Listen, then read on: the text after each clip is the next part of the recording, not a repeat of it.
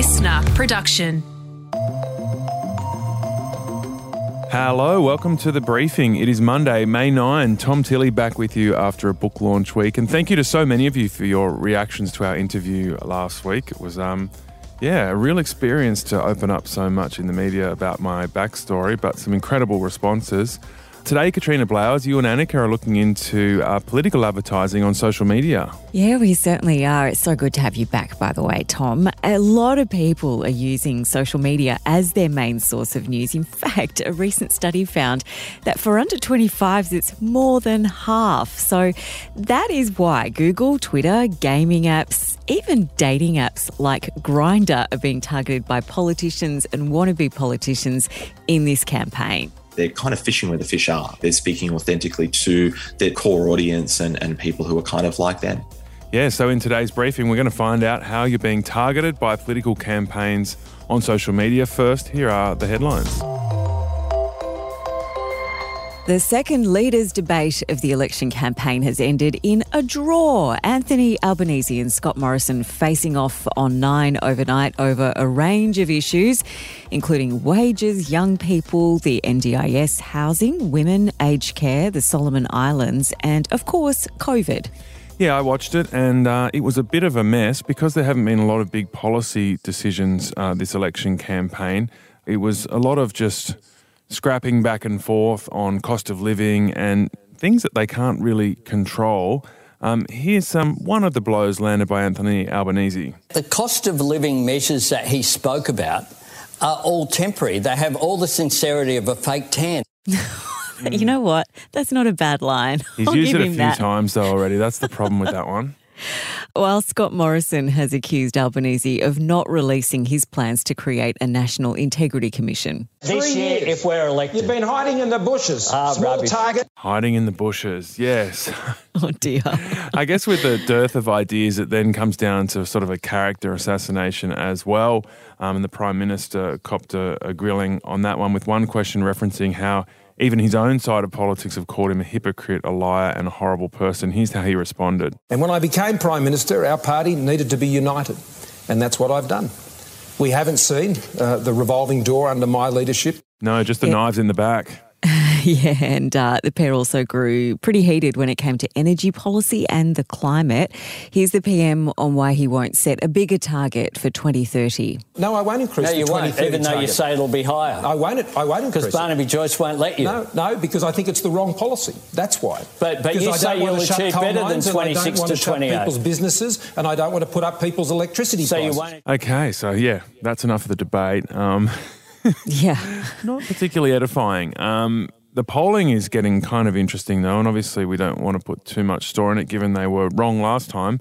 Um, but the News Corp poll in The Australian today has Labor pulling further ahead by just a point, but that puts them at fifty-four to forty-six on a two-party preferred basis. An Ipsos poll in today's Australian Fin Review has Labor further ahead at fifty-seven forty-three. So that polling suggests last week's interest rate rise is hurting the coalition's chances of getting re-elected on May twenty-first, which is now less than two weeks away. Mm, thank goodness.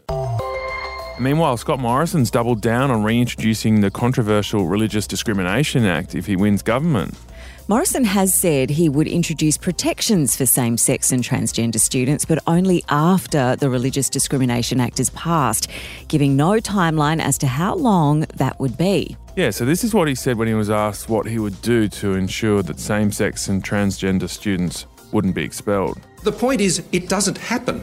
The religious schools themselves don't wish to do that. So the background here is that the bill, promised at the last election, failed to pass the House of Reps earlier this year when five of the coalition's own M Ps crossed the floor over the lack of protections for gay and transgender students. Yeah, and so now that the Prime Minister's come out saying that he'll reintroduce the religious bill without those protections attached to it, at least three of those coalition M Ps have indicated that they'll cross the floor again, so he's promised to reintroduce this. Doesn't really mean much because he's going to end up in the same situation again, and we also don't know the balance of power going forward, mm. but it doesn't look like, if it's a coalition victory, that it'll get them into a much bigger majority. The Ukrainian government says all civilians have now been evacuated from the Azovstal steel plant in the besieged city of Mariupol. So in a deal brokered by the U N and the Red Cross, three hundred women, children and elderly people were rescued, although hundreds of Ukrainian fighters are thought to still be inside the plant. The steel mill has now largely been destroyed due to the Russian bombardment. It's also feared that sixty people are dead after a bomb struck a village school in eastern Ukraine. Meanwhile, the G seven, which is a group of the world's biggest economies, have put more sanctions on Russia, um, including a pledge to phase out the use of Russian oil. A Beijing loyalist has been named the new leader of Hong Kong following a closed vote where he was the only candidate.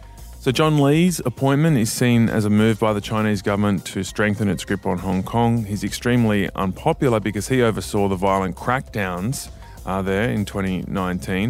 The protesters were fighting a bill that was going to allow people to be extradited to mainland China, saying it undermined their independence. Um, the bill was later withdrawn, but as we know, China have taken greater control of Hong Kong. Yeah, so Lee came under intense criticism at the time for sanctioning the use of water cannons and rubber bullets, tear gas, uh, even live ammunition to disperse the protesters. But he replaces outgoing Chief Executive Carrie Lam, who has served since twenty seventeen. And there's a new Doctor Who, Katrina. Yeah, and it's the first black actor to play the character. If you have ever watched Sex Education on Netflix, you'll know him well and you'll probably also love him. Yes, he, he probably was the best character on Sex Education. um, he played the guy Eric, and that was his name on the series, but his real name is uh, Ncuti Gatwa. Also really nervous. It's... it's... an incredibly iconic role and an incredibly iconic show, and I just hope I do it justice. Yeah, so I was reading this morning, Tom, that his background is super unusual, I guess, Rwandan and Scottish. What a good choice, though. Mm. He's got so much charisma. And I think, you know, I haven't actually, I've got to confess, I haven't watched Doctor Who for ages, mm. but I probably turn it on to see what, what kind of, you know, what kind of energy he brings to this new role. Yeah, I would too, actually. I haven't watched it for about twenty-five years. um, but I think Eric, yeah, he's he's so different. He's so unique. He's so fun to watch on the screen. And I think he'll bring a whole new generation of viewers across. All right, Annika and I are about to find out why some politicians are advertising on Grindr.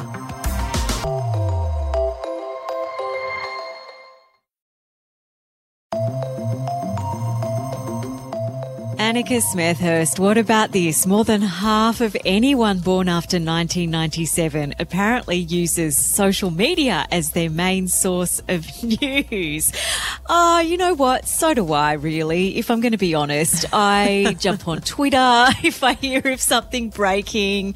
I definitely do jump online if I want to get up to date really quickly. But if you think that scrolling for information is only limited to young people, think again. ten percent of Australians aged over seventy-five say they rely on social media to stay informed. And this is according to a Uni of Canberra study from last year. As you say, we shouldn't be surprised, but also maybe journalism won't be a career in the future at this rate. Look, given that this trend is happening, I guess what isn't surprising is that things like Google and Twitter and even Grindr are being targeted by politicians or wannabe politicians to try and get elected in this campaign. We're talking about hundreds of thousands of dollars being tipped into what's known as micro-targeting swing seats. This is a pretty new phenomenon. It's relatively unregulated, and there are some transparency problems. A lot of the time, it's really hard to tell when we're being targeted. And it's not just the younger or more progressive candidates doing it. Treasurer Josh Frydenberg, for example, he spent around eighty grand on Facebook ads since April, and that's just to win his own seat. So is this space ripe for manipulation, and what are the rules in this online world? Joining us is Daniel Angus, a Professor of Digital Communications at the Queensland University of Technology. Daniel, thanks for joining us. Now, after the last election back in twenty nineteen, the media copped a lot of heat for not predicting the shock result. And a lot of that came down to the fact we had no idea what was happening online, this sort of meme factories that were working in overdrive. So as people's eyes move from T V screens to smart screens, do we have a better sense this campaign, what's happening online?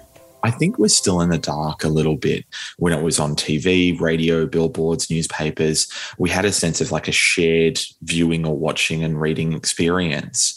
Whereas these days, media has become incredibly personalised through our social media feeds. And on top of that, you have now targeted advertising. So you have even more of that information, that political information, delivering itself into the hands of voters that we just don't know about. And so you're absolutely right, though, that many of us, um, both in academia and civil society and in the news um, business itself, have been scrambling to try and find ways in which we can bring greater transparency back. So we've got a better understanding of what are the, the kind of news consumers of Australia hearing and reading around a campaign. And how are these political ads, I guess, targeted? They're not those ones we see on telly where you have that sort of quick disclaimer at the end and they tell us how bad the other mob is. What sort of tricks yeah. do they use to, I guess, make people want to look at this stuff? The kinds of ads we're talking about are delivered through the, the major platforms. So this is Meta. So if you're a user of Instagram, Facebook, um, then those are the ads that you'll be getting from them. In terms of Google's ecosystem, it's through things like YouTube, Google Search indeed itself, um, and Google News products, and indeed also in the mobile game environment. And these can vary. And they appear and look very much like an organic post that we might just encounter from a friend sharing, say, a, a photo or something within our feed. So they kind of interweave and interlock themselves in our normal kind of scrolling experience of those platforms. Has there been much research done around how effective these ads are in that environment? Because I can imagine that especially during a game, having a political ad pop up would be quite frustrating. But then on the other hand, you can, I suppose, target your audiences much more specifically. So a lot of it is misconstrued as advertising is trying to win your vote. A lot of the time, it's it's not about winning a vote. It may be about setting an agenda. So setting out frames and agendas that the news media themselves might pick up. So the journalists might then use as ways of lines of questioning. And it could be quite deliberate to try and move a campaign and that the kind of pulse of a campaign and topics that are discussed into territory that's, say, more in your favour. So an actual practical example of this in this campaign is that the coalition are driving really hard around this concept of the economy.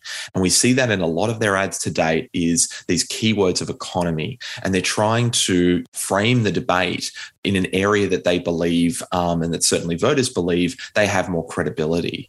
It's an interesting one because objectively they don't. Many leading economists have shown that, in fact, the, the coalition tax more, um, have done a pretty awful job by many standards in managing the economy. However, traditionally, they're seen as being stronger on the economy, so they feel it's kind of safe ground.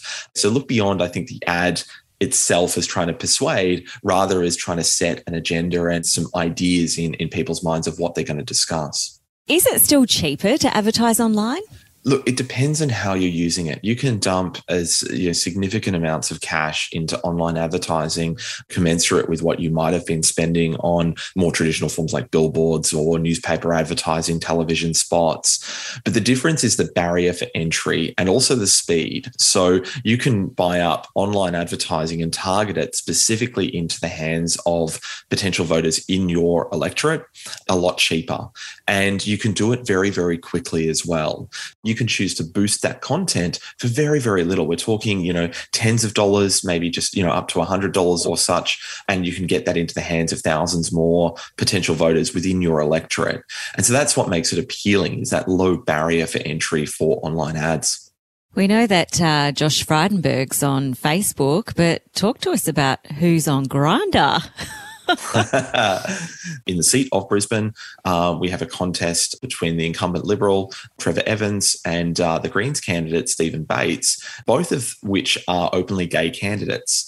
Now, what's interesting here in that last kind of weeks of, of Parliament, with a lot of the controversy around some of the, the human rights um, issues and, and human rights protections, Trevor Evans himself failing to cross the floor, I think the, the Greens team are kind of sensing maybe that that's an issue that they can go after. They've got in their own candidate an open gay candidate, um, and he's decided to use and lean into his authentic identity and advertise to people like himself who might be using platforms like Grindr.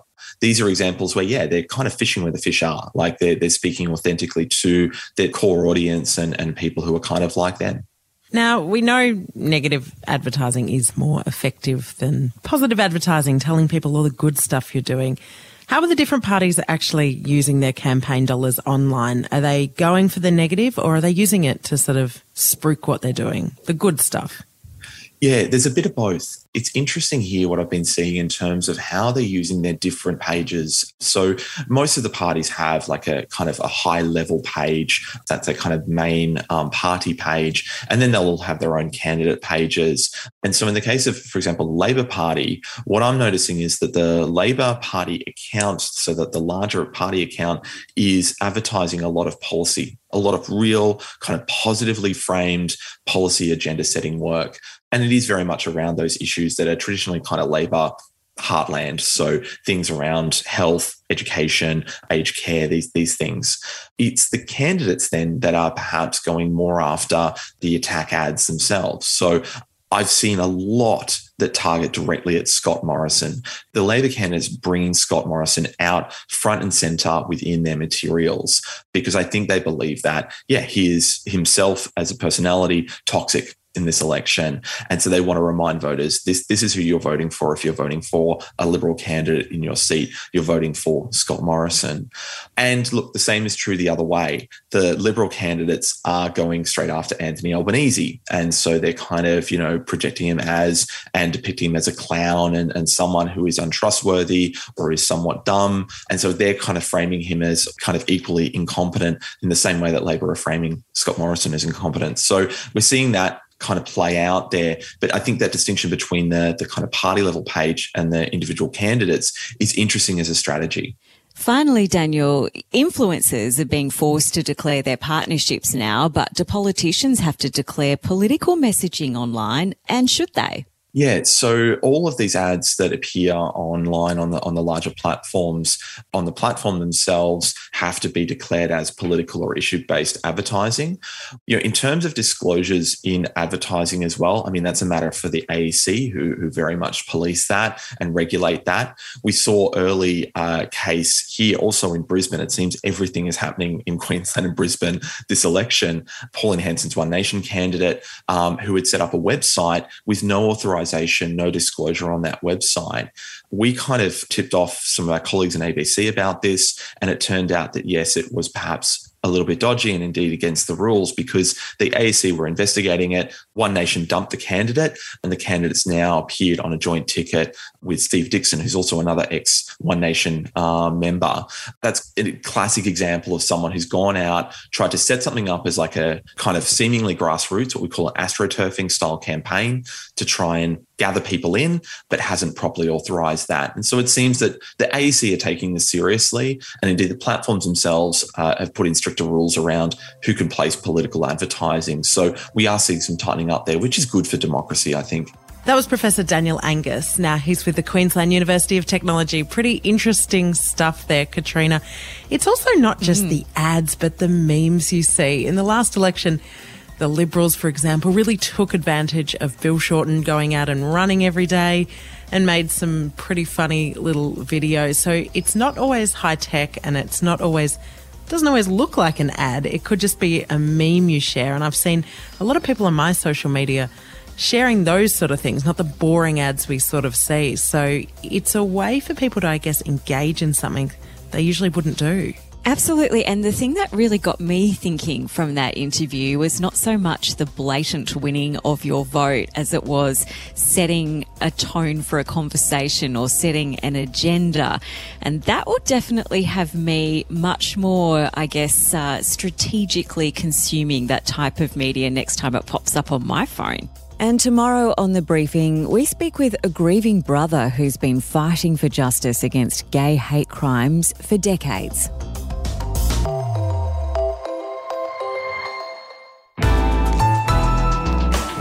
Listener.